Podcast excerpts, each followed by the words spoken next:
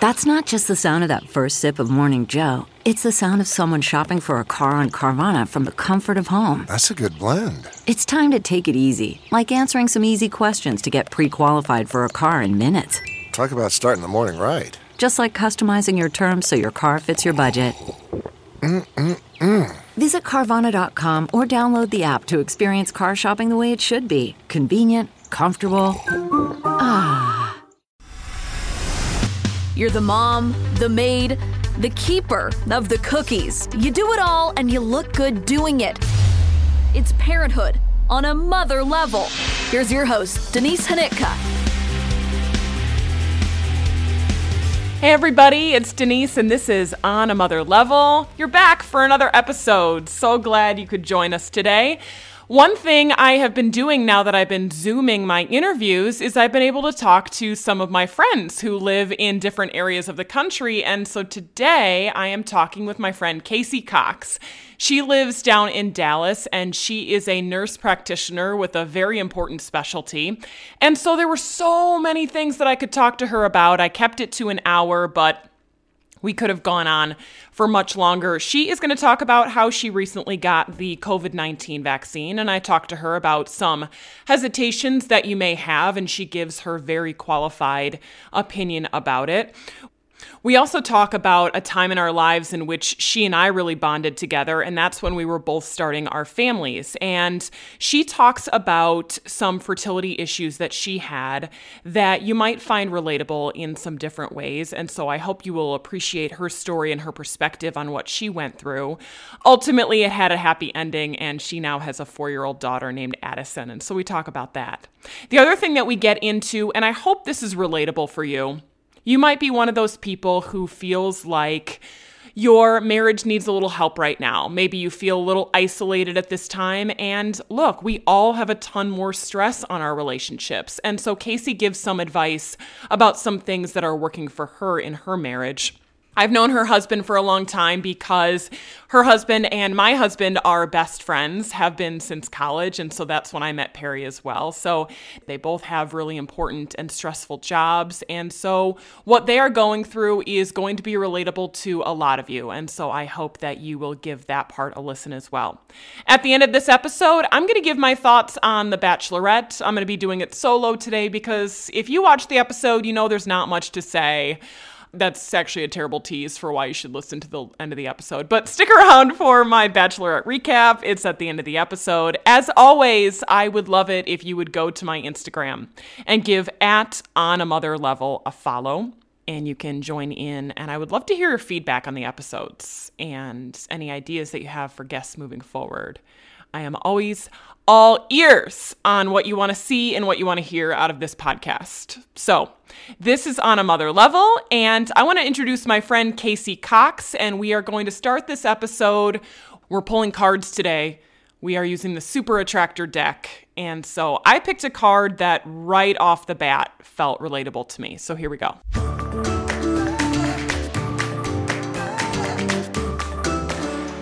In stillness, I receive. In stillness, I receive. So for me, I think in stillness, I just receive peace. There's not much stillness in the world right now, especially with everything that's been going on. It's kind of hard to get stillness. And with having uh, a four year old, there's not much stillness. So. in stillness, I just receive peace and trying to find just a peaceful way to be this week has been insane. And especially, was it Wednesday night? I got home from work after everything that had happened that day, and I could not stop the frantic scrolling. And I feel right. like that keeps happening to me this week is the frantic scrolling. And it's like, I don't know what I'm looking for when I scroll, but it's like I'm looking for something that will make me feel still and it's making it worse. And obviously, the answer is Denise put the stupid Facebook down. But particularly right now, like I, it, the frantic scrolling has to stop. I need the stillness. I but you want an answer for. I think sometimes you just want an answer for why something like that happens, and so yes. scrolling that someone's going to have a different perspective that might make it make sense because none of it makes sense You know, Mhm. at least I find that's what I do when I start scrolling like that. I'm like, I'm finding just someone to make this make sense for me because it doesn't Yeah. get more upset or have even more questions, unfortunately. Right. So that will be our word for the podcast today stillness. In stillness, Stillness. I like- receive.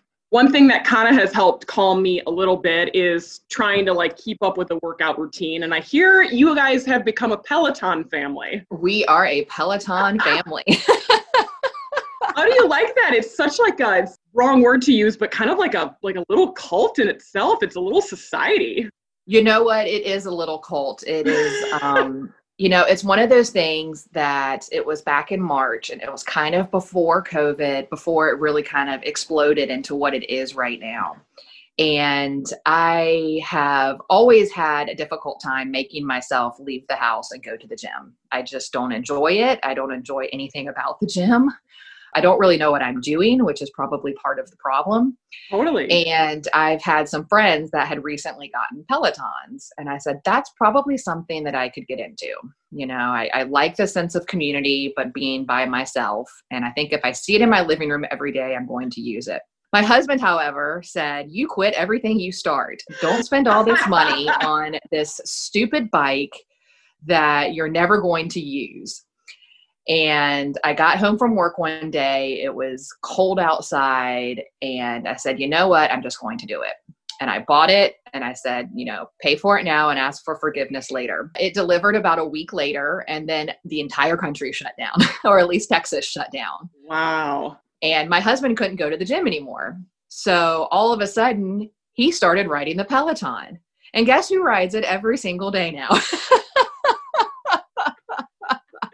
and now Okay, he says, in retrospect, he, and he had never been a cycler or anything like that. But because of playing football, his knees and back are bad, and he can't run, and he can't, you know, do a lot of the things that you do when you work out from home. We don't have weights at home, so he has actually found a lot of therapy in the Peloton. There are Facebook groups out there that I follow that give me accountability. You know, there's challenges and teams you can be on, and it's fun to sign in and sign on to the bike and ride with people from all over the country that you don't really know, but you kind of feel, feel like you know. and especially if you're on a team, you know, that motivates me to be accountable to ride at least three times a week or four times a week because I don't want to let my team down. Wow, Uh, that's really a thing. That's so cool. Yeah, it really is a thing. You know, there's classes for everybody. I did um, a Hamilton Broadway ride class a couple weeks ago that was kind of cool. And, you know, a 90s hip hop class, or, you know, you can take scenic rides down the California coastline if you want to. It's just kind of a little something for everybody, and you can find your little community. And, and it's really been uh, kind of a lifesaver during the this pandemic. Oh, that's so interesting. I love that just Perry turned the tables on it and now now he can never be mad at you for getting the Peloton. I mean, totally. He was so mad at me for probably a month or so after we got it, you know. And like I said, he definitely uses it more than I do. And especially working from home, it gives him something to do during the day as well to kind of get some frustrations out or, you know, just stay active. He loves to be active. There's so much to talk to you about and I feel like you keep bringing up little things that I definitely want to ask about. Your pandemic situation is interesting because you're the one who has to go to work, no questions asked. There's no working from home for you. And Perry's been at home and he was for a really long time at home with Addie all day, working from home, just flipping your family dynamic. Yeah, it, it has definitely been interesting. Perry was uh, used to traveling, you know, and going to dinners and taking clients out for, you know, happy hours and that sort of stuff, and going to the office all day, every day. Pre 2020, you know, I was only working three days a week, so I was home a lot. Um, so I had a lot of time at home with Addie. So you're right, everything kind of got completely flipped because now I took a new job in 2020 and now I work Monday to Fridays. I am I am at the office every day and Perry is the one kind of getting her ready for school and taking her to school. When daycare shut down for about a month and a half, you're right, he was kind of here with her trying to work and juggle that. Sometimes I think it gave him maybe a little bit more of appreciation for what I would do with her on my days off at home. Although I wasn't juggling work at the same time, but he saw what it's like to kind of be a quote stay at home mom for a little while. Yeah, definitely. so Um, tell everybody what you do. So, I am a pediatric nurse practitioner. I work at uh, Medical City Children's Hospital here in Dallas, and I work in the pediatric cardiology department, um, specifically the heart surgery department. So, I work with two fantastic surgeons, Dr. Kristine Guleserian and Dr. Javier Brenes, and we do, you know, heart surgery on babies that are day of life one, wow. all the way up to um, 18 or sometimes even older if they are kind of an older person who had a heart defect as a baby but still needs surgery as an adult. Kind of what I'm doing right now is I do a lot of the pre and post op visits with the families, okay. education, um, kind of about what their child's surgery is going to entail. Um, but then I'm also in the hospital because I go into the OR with the surgeons and I update the families throughout the surgery to let them know how their child's doing in surgery. And then we make rounds in the ICU and follow up on the patients post-operatively to make sure they're doing okay and make sure the ICU is, you know, doing their job and taking care of the patients and, you know, just making sure that everybody is working towards the same goal of getting these these fragile kids home. Your role is so important because you're, you know, dealing with the medical stuff, but like almost more importantly, being like a patient advocate and a patient communicator with these families. I mean, and it's not just any patient, it's children. Yeah, absolutely. I mean, we you know, our program model is a little bit different than some of the other programs that I've worked for because what we want to try to do is make parents feel at ease. And one thing that you can do, I think, to help with that is to give them a constant faith that they trust. And so, what we try to do is be their first point of contact from the beginning with the diagnosis, whether it's meeting the mom for the fetal diagnosis before the baby is born with a consult, or if they're postnatally diagnosed after the baby is born, you know, kind of introducing ourselves to them early and then staying with them through their entire hospital course. So, while they're in the hospital, actually being their point of contact during surgery, and then still being a familiar face that they see on a daily basis after surgery until they go home. Really establishing those relationships because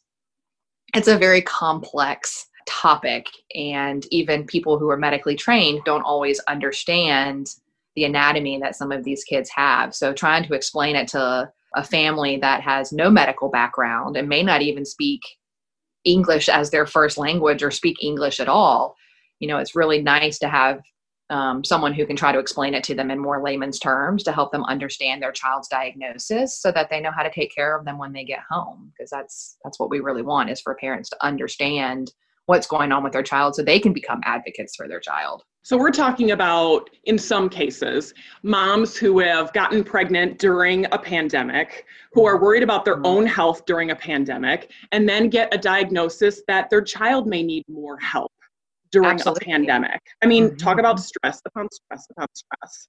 Yeah, and then not even being able to have necessarily the support while their child is in the hospital that they need. There are a lot of visitation restrictions still in hospitals today, and we're lucky that in our hospital, our hospital recognizes the value of having parents there to have these difficult conversations and these complex conversations. So they do let both parents spend time with the child, and they let one parent, at least one parent, stay in the patient's room with them kind of 24 7 um, but there's a lot of places where that isn't true. And it's really hard to explain something pretty complicated to a mom or a dad and then have them try to explain it to their spouse or to the rest of the world about what's going on with their child. Um, so that adds an entire another level of stress that you know a lot of people don't necessarily take into consideration. So given just the timing of taking this new job do you think it was a good thing that this new opportunity came just in time or did it complicate things or? Um, for me personally i think it was it came just at the right time. I was working mostly night shift before in my previous job. Um, i was working as an icu nurse practitioner I, I really enjoy this job that I'm doing right now. I enjoy the kind of Monday to Friday, nine to five type gig. I do think um, I get to see uh, my daughter Addison more because um, I can see her a little bit in the morning. I have a lot more flexibility in this schedule, so that definitely helps. So, I mean, potentially, had you not switched jobs, would you be working in a COVID unit in the ICU? And luckily, no. Okay, because um, you were still on the kids side. Yeah, my certification with my my licensure, my nurse practitioner licensure is just for pediatrics. So I'm not in, in, at least in the state of Texas and, and most probably most states, I'm not licensed to take care of adults in the same way. Okay. Um, and because these patients with uh, congenital heart defects are so fragile, they really don't want people cross training and going and working in a COVID unit, potentially picking it up and then bringing it back to such a delicate population. Yeah, that makes sense. Mm-hmm. But you did reach a bit of a milestone as a healthcare worker. You did get the vaccine. I did. I've gotten round one. I will pick up round two um, later this month at the end of January. I think I have to wait about four weeks before I can get the second the second dose. Um, you know, honestly, it was a little arm soreness, and that was about it. It wasn't, in my opinion, that big of a deal. Um, but it's just one step that we can take to to get life hopefully somewhat back to normal either this year or early next year. I would love for my daughter to be able to go to a restaurant and not have to put a mask on. You know, I would love for myself to be able to go shopping and not have to make three trips back to the car because I, forgot my mask or I forgot her mask. But right now, we're doing what we have to do to to protect the communities and protect those that are most at risk. What are your thoughts on some of the vaccine hesitation? I mean, obviously, you've probably heard of that, you know, even before the COVID situation started with parents and being worried about vaccines and kids and la la la la. And so, I don't know, what are your thoughts on people's hesitations? I think that it's normal to have a fear of the unknown. I think that people probably felt this way when the smallpox vaccine came out or when the varicella vaccine came out or when any of these vaccines that we get um, as children came out. I think there was probably some initial fear.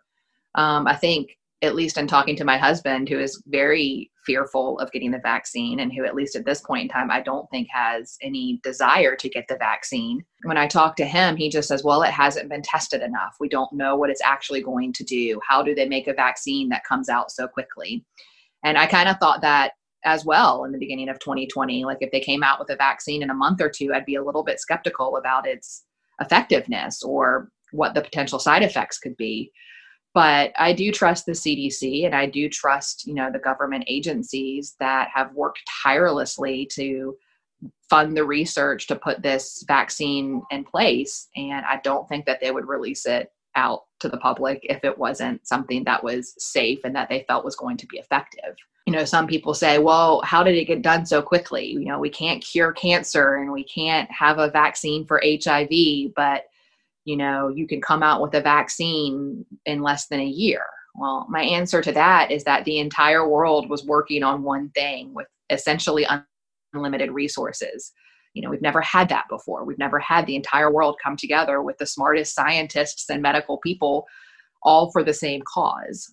So i think it just shows you that when you have unlimited resources and everybody working towards one common goal that you're going to produce results. It's interesting that perry is in a home with a medical professional and has nerves and hesitations. And I say that as someone who also has nerves and hesitations about it, sure. mostly because, um, and Turner feels the same way, mostly because we feel like we're not high risk people. So we wonder what the benefits are. If we were to get it, we'd most likely be fine. So what's the purpose then for like someone like me who doesn't have a lot of contact with high risk people and such like that to get a vaccine? You know, I think that this is a virus that obviously we are still learning a lot about. We will continue to learn a lot about. But for me personally, I got it to protect the people around me.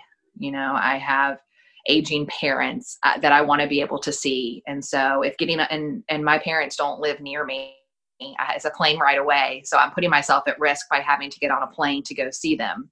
So do I pick something up on the plane and then those first couple of days when I'm asymptomatic, pass it to one of them who are relatively healthy and will probably get through it. But you just never know. You know, you hear these stories of, you know, a healthy 24 year old catching the virus and dying with no previous risk factors. I just don't want to be responsible for that. I don't want to be responsible for exposing maybe even someone I don't know in the grocery store who gets it and gives it to their elderly parents. You know, I just, that's the part that makes me nervous more than anything. I don't want to carry that guilt.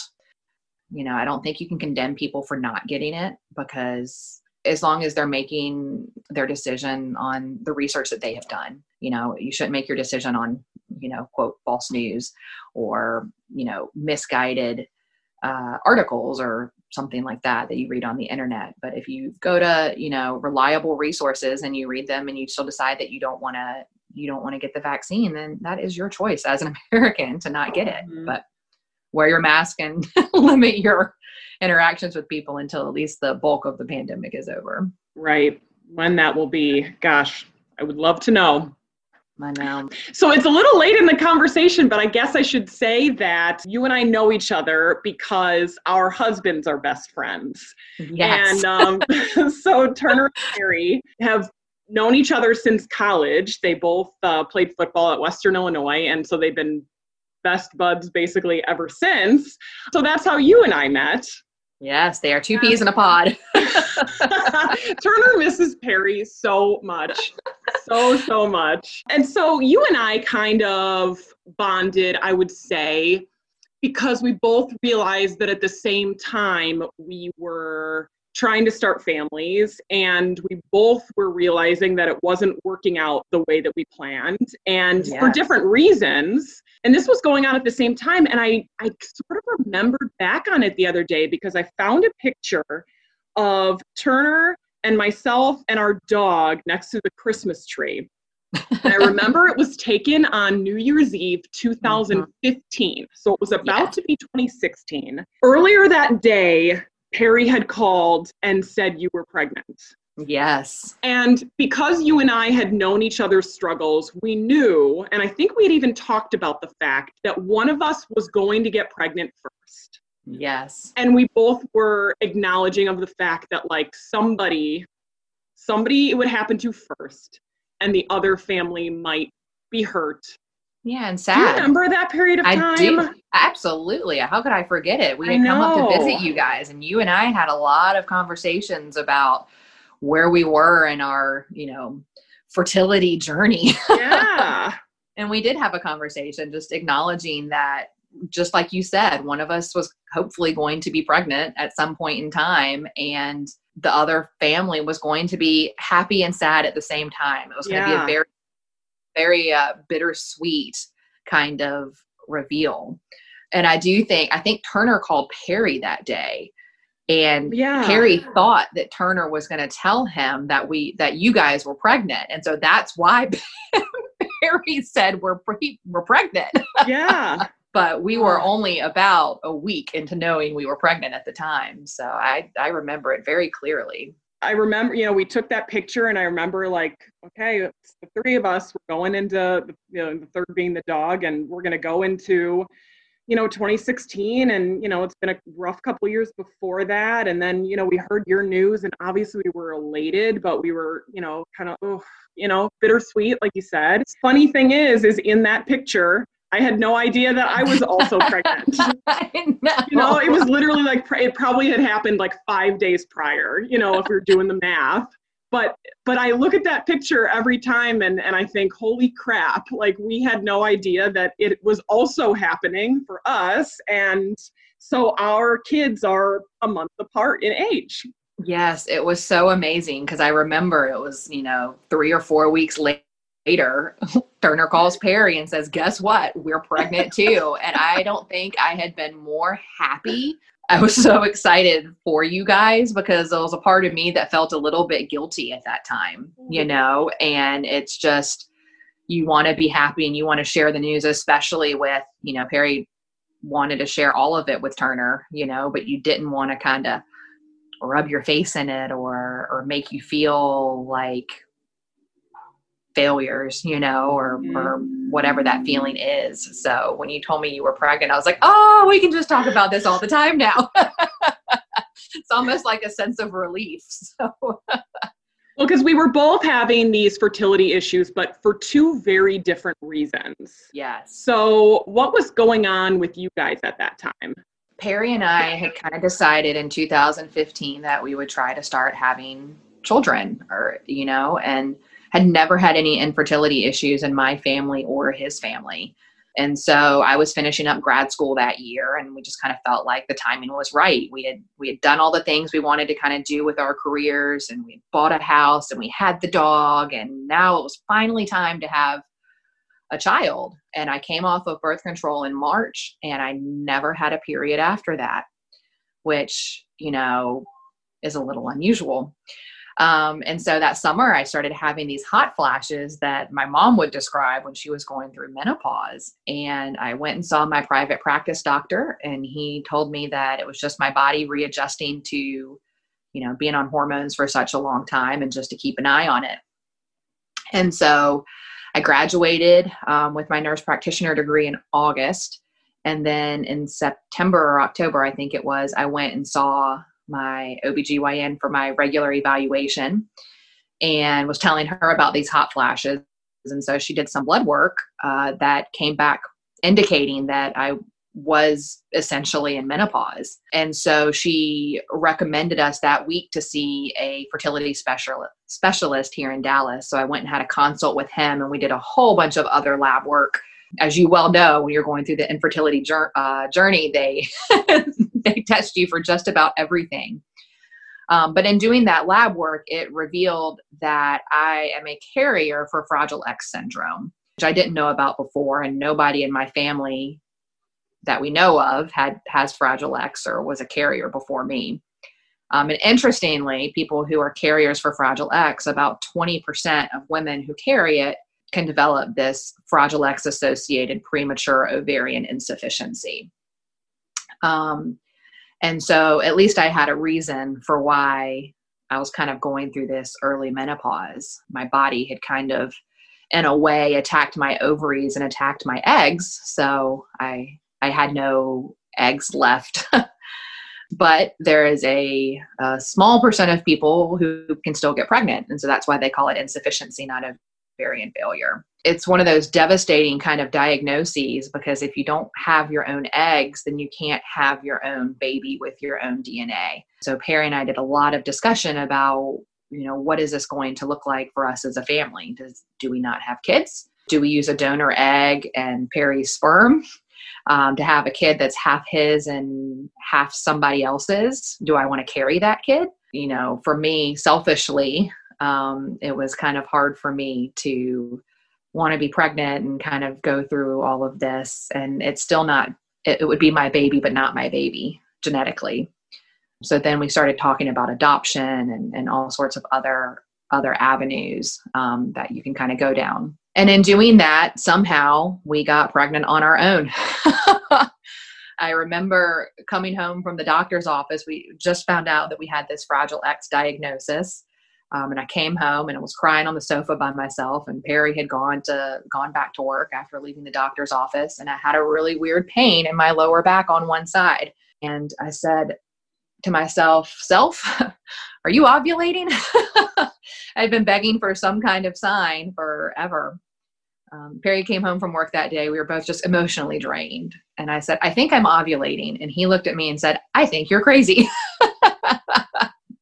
three hours ago we left the doctor's office and he told me you had no eggs. You can't ovulate. And i said but i really think i'm ovulating. You know come on we have to have sex tonight.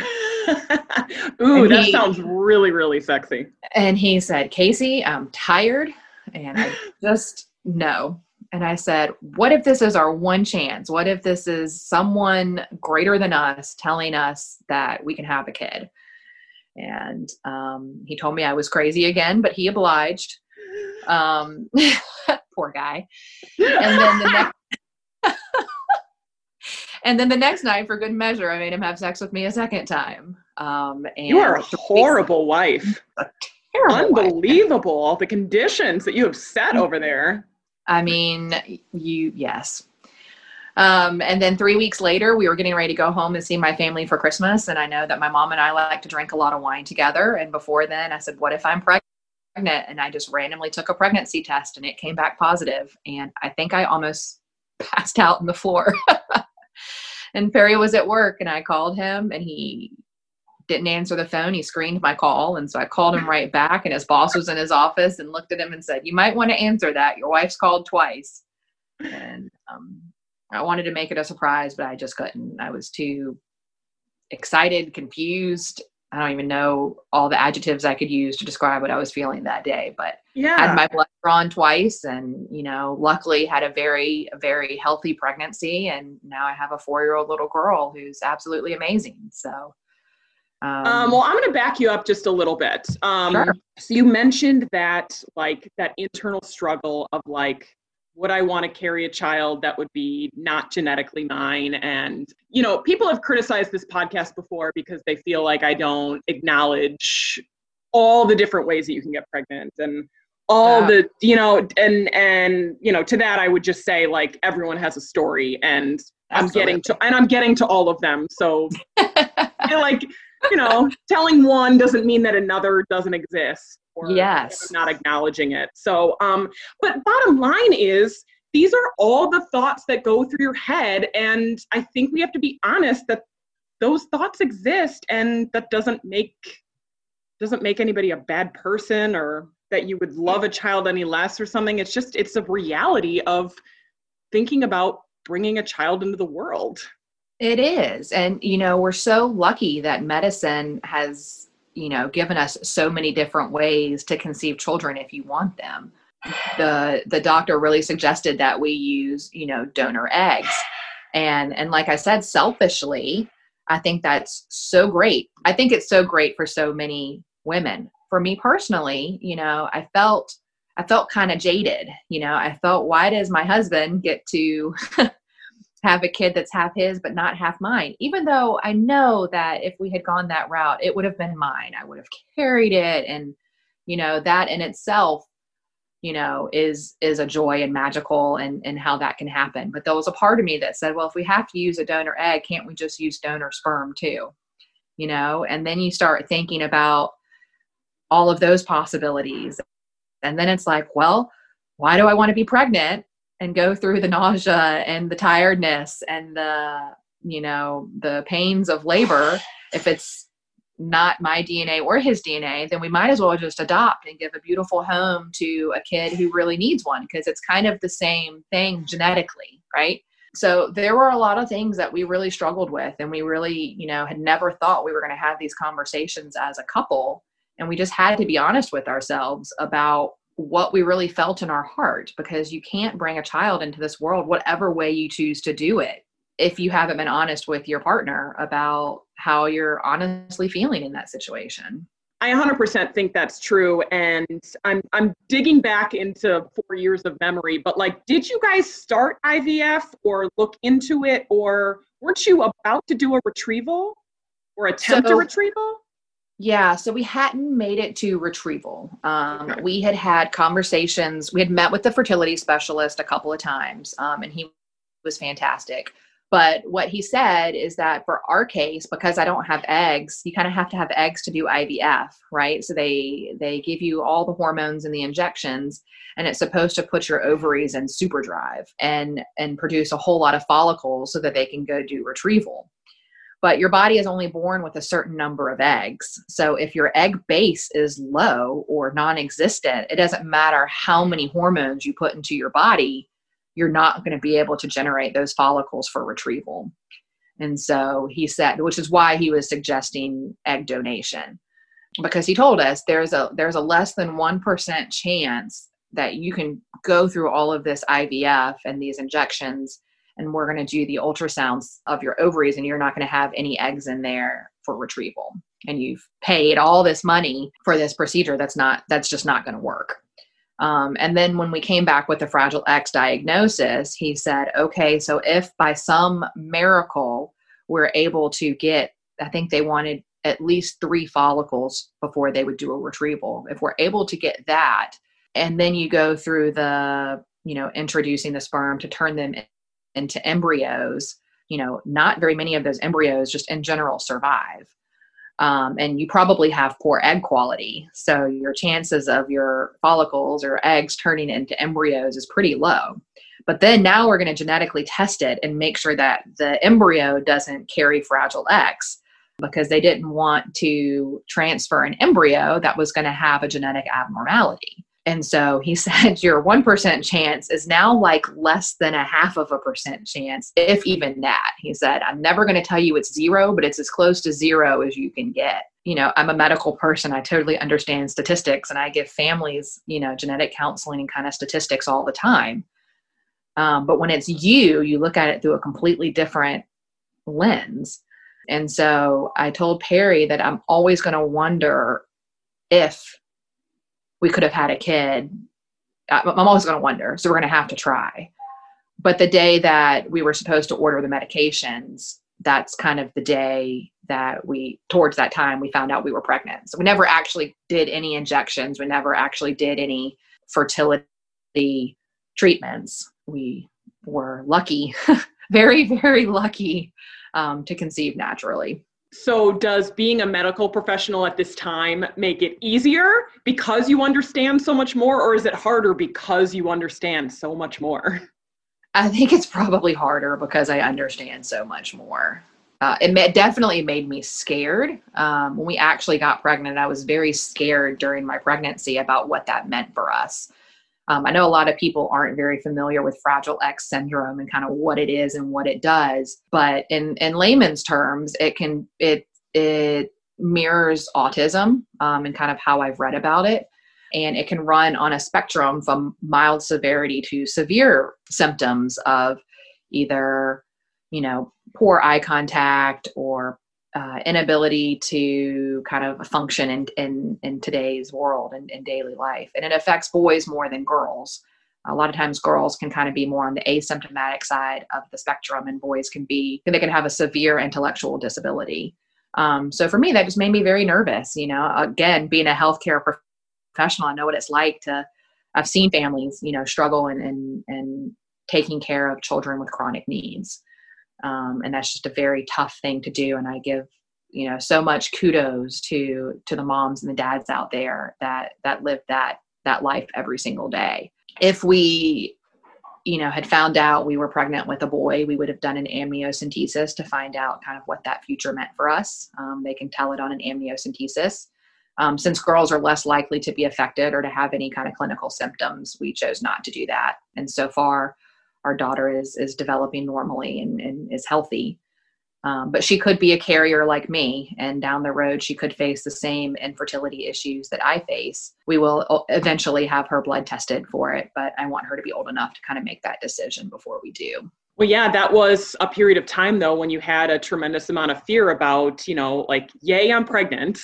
Yes. I don't know how this happened, um, but now I have this other worry, and that's if it's a boy or a girl because they mean two different things potentially. Mm-hmm. Yeah, Perry really wanted to wait until uh, the baby was born to find out the sex of the baby. And in any other situation, if it didn't mean, um, if, if the weight of the gender didn't mean anything, I would have waited too. I mean, what a fun surprise to find out. I know that's what you guys have done. Um, yeah. But I just couldn't do that. I had to prepare myself mentally for the possibility of having a special needs child. And so I, I had to find out the sex as soon as possible so that we could, you know, start to prepare for that if needed. Well, and Addie, you know, she ended up being a girl and she's so sweet and such a such a blessing, I know. How do you how do you to this day wrap your head around the miracle that happened there?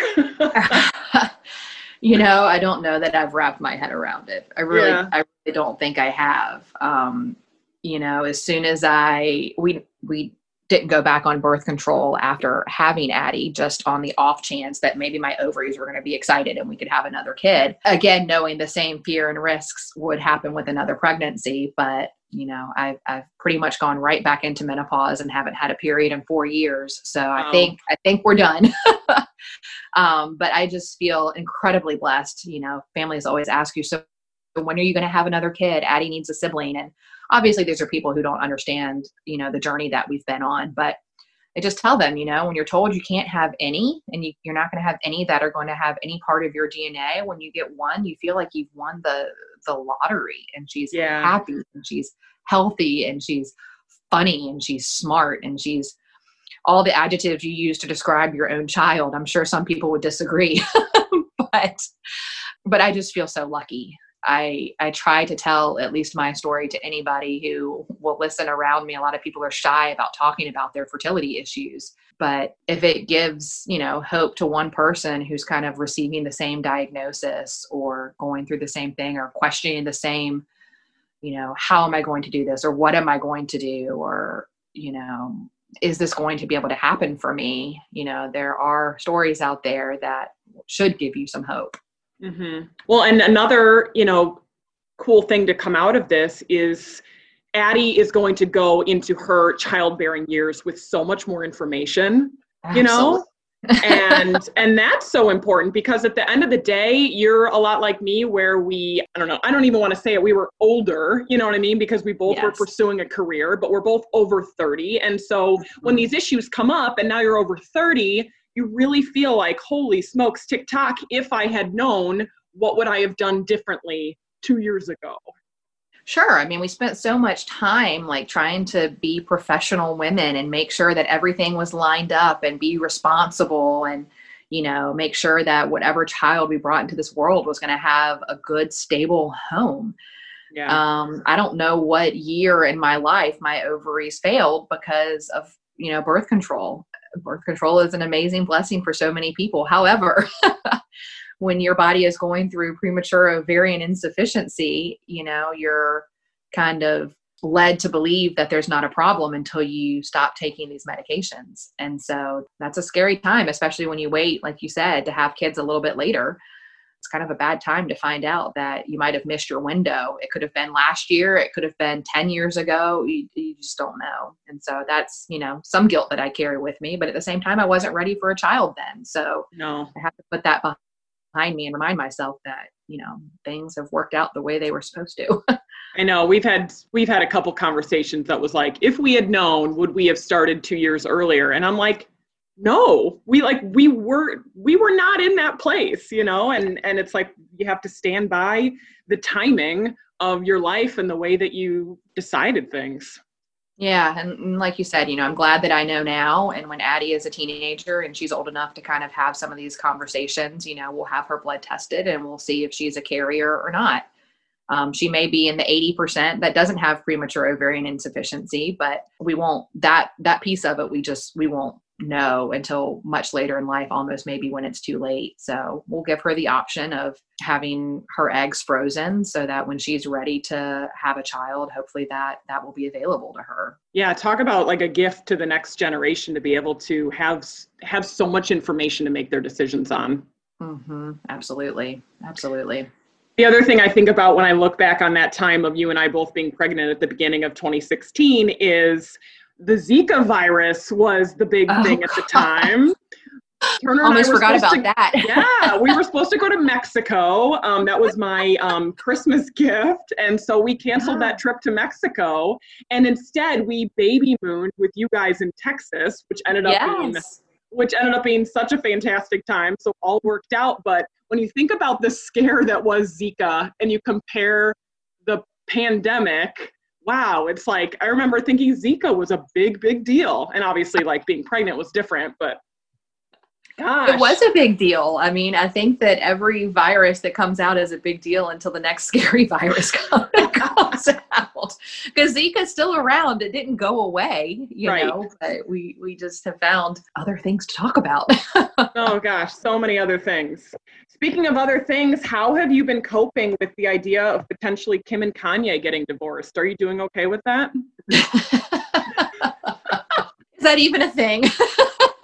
I don't know. I mean, it's just it's not looking good for the West family right now. You know what? It's not looking good for the West family, but you know, they're both a little bit crazy, so it's probably for the best well, we just went through a whole year of where everyone's just been watching all these celebrity couples break up. And, you know, it's like another quarantine breakup, another quarantine breakup. And yeah, it's just, it's been interesting because it seems to be plaguing the celebrity world, but I don't know if it's really plaguing the real, the real world. well, you know, I don't know that celebrities spend a whole lot of time together. You know, probably one's, you know, on tour or someone's I don't know, making a movie. So when you're actually forced to live in close quarters with somebody for extended periods of time, it does kind of bring out the ugly. So, you know, from a celebrity yeah. standpoint, it doesn't doesn't surprise me a whole lot. But it is it is very challenging. You know, Perry's working from home now, and that is a big shift, like we talked about a little bit earlier in our in our um our family dynamics and just trying to I have to realize that, you know, he's not ever able to get out of the house. He's here from the minute he wakes up. His computer is downstairs. You know, work is even more available to him than it was before when it was just the cell phone. And he doesn't get kind of a break to to go out into the world and and mingle with people and and have different conversations and and all that sort of stuff like I do. I get to leave every day and I get some downtime to drive home and clear my head. And, and all of that's kind of been taken away from him. He goes straight from work to home and it's all kind of blended together. Um, and that can make things a little bit challenging sometimes. Yeah, um, totally. definitely had our fair share of of um, disagreements or our fair share of just honest conversations about you know what this is going to look like for our family and trying to to be respectful of each other's time and space and we also got a puppy during the pandemic, which sounded like a great idea at the time.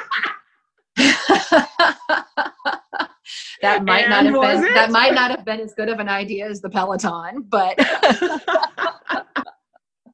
but we're working through that too. You know, the puppy's great, but um, I go to work every day and I leave Perry at home with the puppy to, to deal with the puppy and to work. And when we had our older dog Sadie, when she was a puppy, she was in the crate all day when we went to work and came home. So, you know, it's it's another uh, added layer of stress that I put on his plate that, you know, in retrospect, like I said, might not have been the best idea, but we're working through that too. So Yeah. say la vie. I would say that it was a little challenging for us that I was working from home for a time. And Mhm.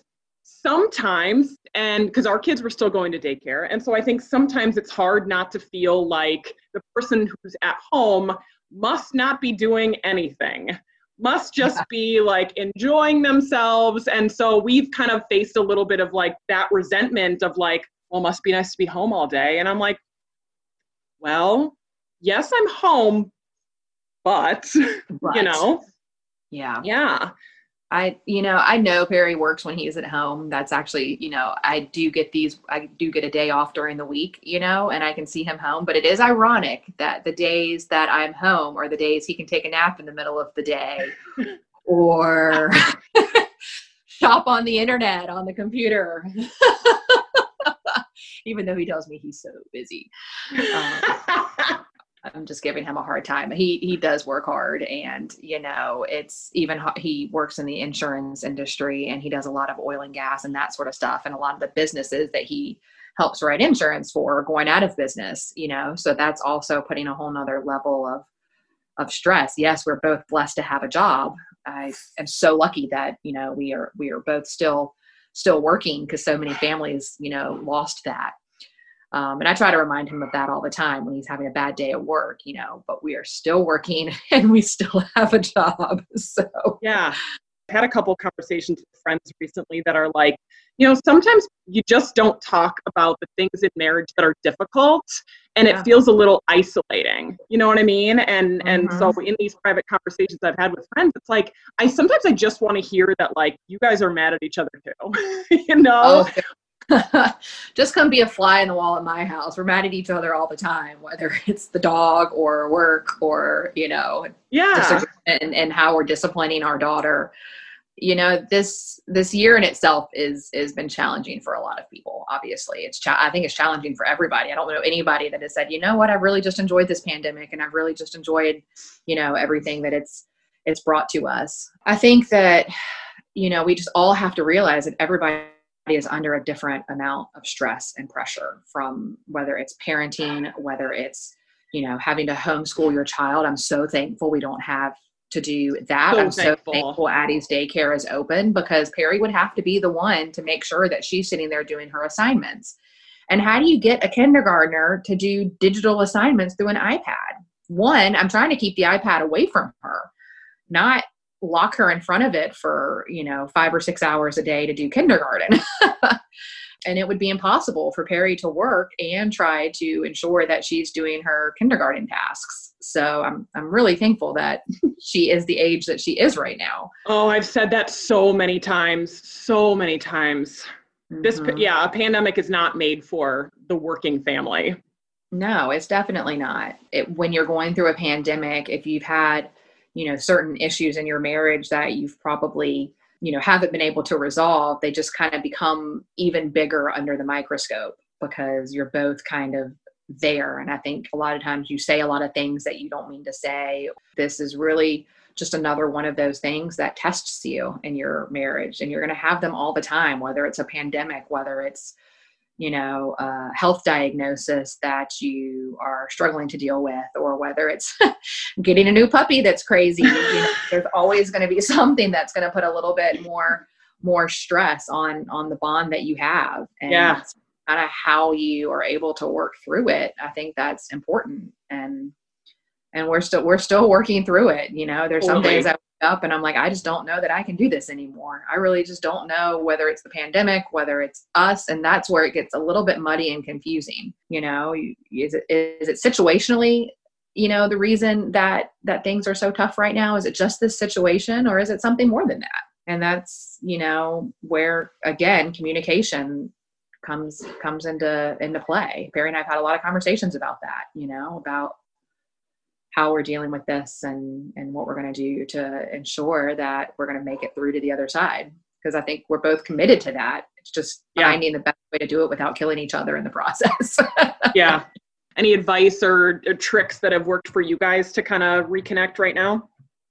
Well, you know, we actually went and met with a counselor um, because it wasn't that things were really bad. It was that I personally didn't want things to get really bad. sure And I felt like it was more important for us to start that conversation, you know, and get either better communication tips or better parenting tips or better, you know, even if it's just airing out your grievances and in a quote safe space with the phone put away for an hour to like a neutral mediator. Um, I just thought that was going to be important before you show up up and you're already saying like I want a divorce and I hate you. You know, I just I don't I didn't want to get there. yeah Um, one thing that he suggested that I thought was really interesting, um, and we're still kind of trying to find what our thing is going to be, but it was to do one thing to connect with each other every single day. Whether it's, you know, when the other person gets home from work, you know, uh, an actual hug and a kiss undistracted. Or he gave the example that one family, you know, puts the kids to bed and the husband and wife have one glass of wine every night and they just talk about you know the high and low of their day. Finding that one unity that one thing that connects you both together every single day and making it a habit or like a ritual. And he says what it does is it just keeps you connected and it keeps you from going your separate ways all the time because it Yeah. doesn't have to be anything big. It doesn't have anything to be anything that takes a lot of time but it's just one thing that's kind of unique to the two of you that can keep you, like I said, more connected. yeah so you're still working on finding that thing Well, it's just so, yes. hey that's fine you know, we it's I just you know you want it to be something unique. Like you know, walking in the door and just giving a kiss hello doesn't seem to be something that's super you know unique. But um, just trying to find something that that we really want to to commit to. yeah intentional intentional, Intentional. things Yeah, intentional time between the two of you. Yeah. I remember before we got married, I, I said, like, why can't we go to counseling before it's scary? You know what I mean? Like, Absolutely. life happens and you just never have, you know, and you never want to wait until suddenly it's scary to go. Yeah, and I think counseling is one of those things that can be so taboo, right? People think that if you're counseling, it means that something's wrong, and it doesn't always mean that something's wrong. It just may mean that you're not communicating well. Yeah. You know, maybe the way that you're explaining something isn't getting through to somebody else because they're not paying attention or they have something else on their mind. But what I found that the counseling did was give us, just like I said, an hour of quiet time together to actually talk about some of the things that were bothering us, especially during this pandemic.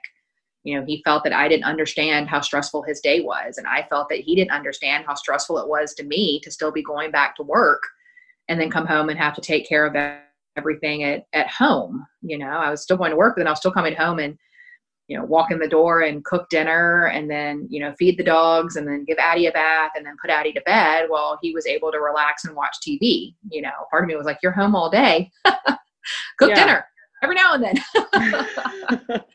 but that's kind of an unrealistic expectation for me. You know, that had always been my role. So why should the role change just because he's working from home now? You know, Right. he's still working from he's still working.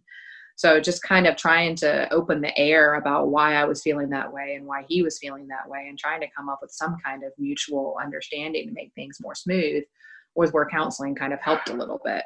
Convincing my husband to go, you know, that's assuming that the man is going to say, he Perry would say, there's no problem, we don't have to go.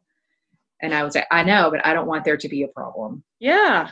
That's that's why we need to go you know you got to drop your preconceived notions about you know you're weak if you go to counseling or you're weak if you need to talk to somebody or your marriage is weak and that's why you need to go talk to somebody i think it's actually your marriage is stronger if you recognize the fact that counseling and talking about things with with somebody actually can make it better yeah means you're yeah. both, it actually means you're both committed especially if you do it before you're like at the i hate you stage. Totally. Difficult to come back from that. It's not if it's just minor things that are annoying you that you just need some clarity on. Was there a certain way that you found a counselor that worked for you guys? Like how do you even go about it? So I did I did a lot of research into it. I knew Perry wasn't going to do a whole lot of research into it when I suggested that we go. Um, but I tried to just read a lot of um, I mean, websites of different counselors and tried to read about their philosophies and their approaches because you have to find someone that's going to to mesh with you that you're going to feel comfortable talking to and that has kind of um, not the same belief system as you necessarily but that felt like if i went to a woman that was about my age that perry might be defensive if she agreed with me. So i tried to find a man and i tried to find an older guy because i didn't want like i wanted someone who had who seemed like they had experience, you know, yeah. and and that sort of stuff. And so that's kind of how I ended up finding um, the guy that we met with. I feel like it's important to note that like by this time we have been married for nine years.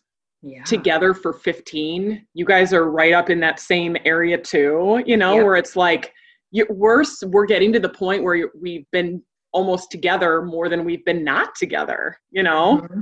Mm-hmm.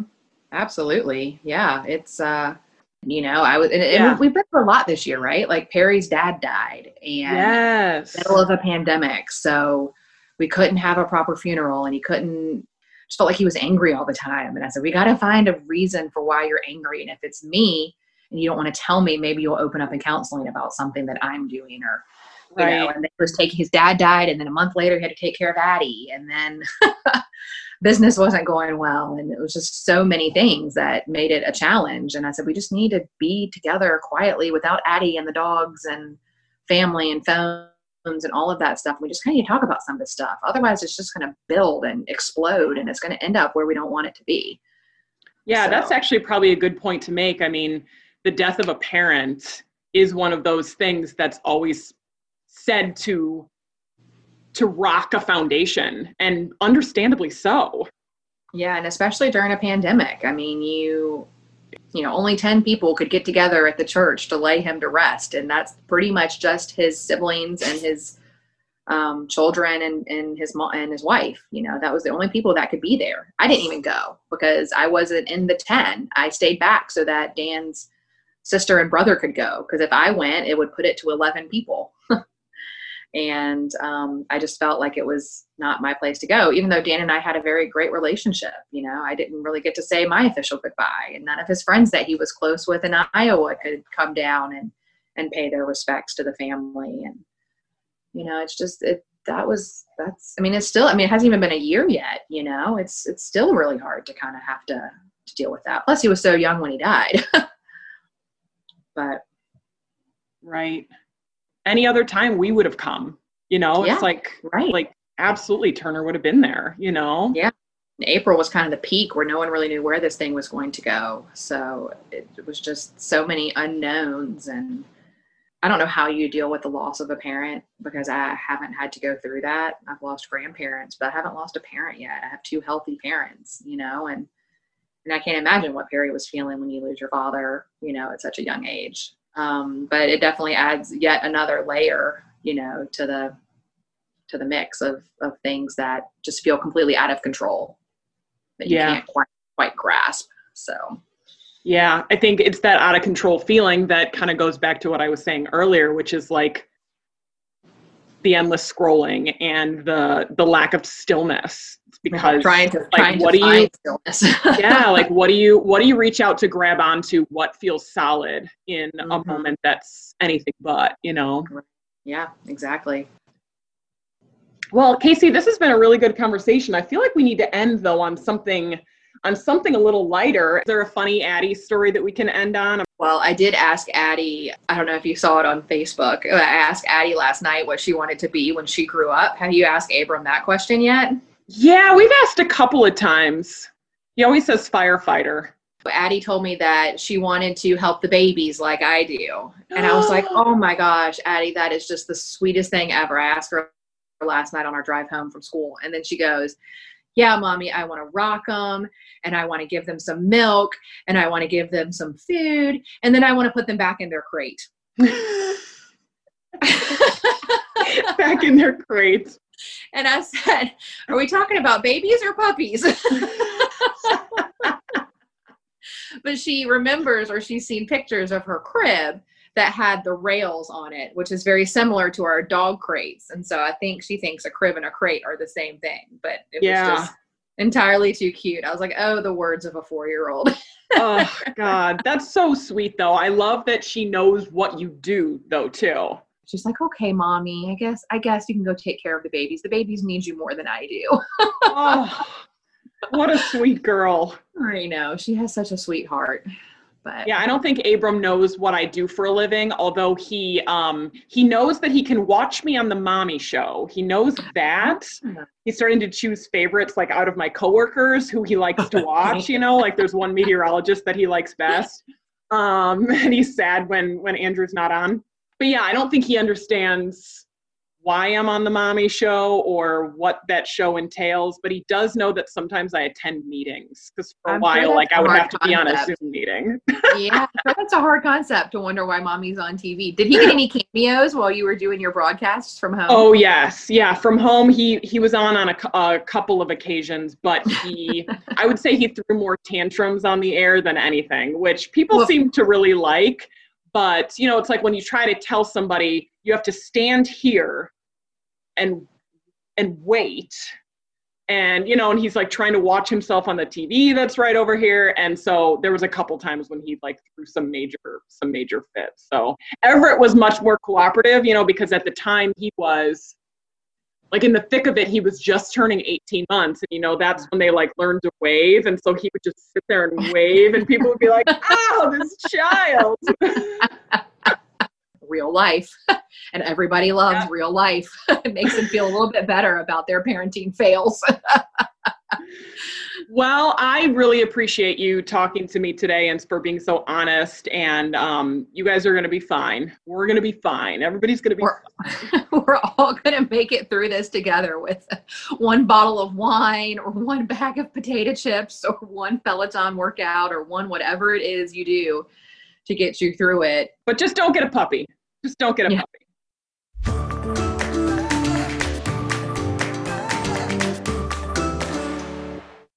Casey Cox, thanks so much for being a guest on the podcast today. Casey is a great friend for all of the reasons that you just heard. She's honest and authentic, and she's knowledgeable, and she thinks things through, and she's a great person um, to have on your team. So, thank you so much, Casey, for sharing your insight on so many different things today. So let's keep going with the Bachelorette recap. Okay, obviously, the big news of this episode was Queen Victoria. Jillian and I, in the last recap, didn't spend much time on her other than when Jillian called her a slop tart and officially became a star. Um, but Victoria is one of those people that comes right out of the gate and says, I'm not here to make friends, I'm here for the guy, and blah, blah, blah. And it turns everybody off because that's not the way you would behave in normal life. You would never walk into a room and be determined to be the person that everybody dislikes. But that's reality TV. The thing, though, about Victoria is when I'm reading online comments, it almost seems like this type of villain is getting beyond tired. It's one thing if a villain doesn't realize she's being a villain villain because she's being edited in a certain way or she lacks some level of self-awareness, but this villain, this Queen Victoria, is coming off so villainous that it's making people feel like she's just a producer plant, like she was there for that purpose and that purpose only. Well, everybody on The Bachelor and Bachelorette is a producer plant. They knew Matt was not going to like her. I think they knew that she was never going to be one of his favorites. It's boring to me because no one wants women to treat each other this way. If we did, we watched Watch The View, which is terrible programming. So people feel like she's so producer planted and so producer scripted that no one would actually want to come off that way. I don't know what uh, her aspirations are, but if you look on her Instagram, um, number one, she's had to disable commenting, which just means that people are being really terrible and wicked to her, which is so pointless, by the way. But she appears to own some sort of spray tanning and health coaching business down in Fort Lauderdale, and it's called Jet Set Glow. So I don't know if she's trying to be an actress or what her ultimate plans are, but. I don't know, just don't be a Victoria. I mean, not only do you need to read the room better, that the way that you're coming off isn't great, but also just the way she forces herself on Matt. I think we all have said that we hate the double standard of a woman just throwing herself at the man when if a man behaved like that with a woman, we would say he was creepy and pushy and scary. And I think we say all of those things about her, but for some reason we we treat her more of a hot mess than we do treat her like a bit of a predator. Because i mean just the shoving of the garter on the leg and just the let me kiss you every second is just it's i don't know it's gross. And it's also not why we watch the show. And so that's why these overproduced villains honestly have become boring to me. I don't know it's not interesting to watch someone be humiliating. And that's what i think she is I paused the episode because I wanted to see how long it would take for Matt to finally get a conversation with Abigail, who we saw in the first episode. He gave the first impression rose to her, and she was so sweet and wonderful. And they had this perfect banter, like the, the ideal kind of banter you would want to have with a guy that you just met and, you know, spontaneously came across and you're feeling each other out and trying to see if um, you make a connection. And they did automatically. And even in this second conversation that we saw, saw they have this natural energy and they're talking about a code that they can give to one another to show that the other is thinking of the other person. And so i just thought that was perfect and organic and abigail abigail is going to go very very far in this show. We also saw though that he has a great connection with Bri and they bonded over the absence of a, having a father in their lives. And what I like about him in this episode is I feel like he speaks very eloquently about his feelings for the women. And Sharleen Joynt, who was a contestant on Juan Pablo's season. She now writes blogs um, about the show and does recapping and appears on a lot of podcasts. And what she always says is so true in this point. She says, like, when someone can actually explain why they like someone, it's so much better than what we saw Pilot Pete do, for example, or even Ari to some extent, where they just say, like, wow, you're amazing. You know, I really like her because she's amazing. But they can't actually say what they like about her. I in the last episode questioned Matt's sincerity. I we don't know enough about Matt just yet. We don't know um, how the rest of the season is going to shake out, but I feel like he's handling it really well. I want to see how this thing with the the Marianne or the Marilyn shakes out. The to be continued. By that point in the episode, I'll be real honest. I started cooking, doing things around my house because women on women drama of that nature it makes me really glad that I am 36 and over a lot of that noise in my life. So let me know what your thoughts are on this recap. It's going to be short today, so sorry about it. I'll get a guest to recap with me next week if there is more to talk about. And so that's where I will leave you for today. Hope you have a great weekend ahead. You have been listening to On a Mother Level. We can relate. Have been listening to the WQAD Podcast Network.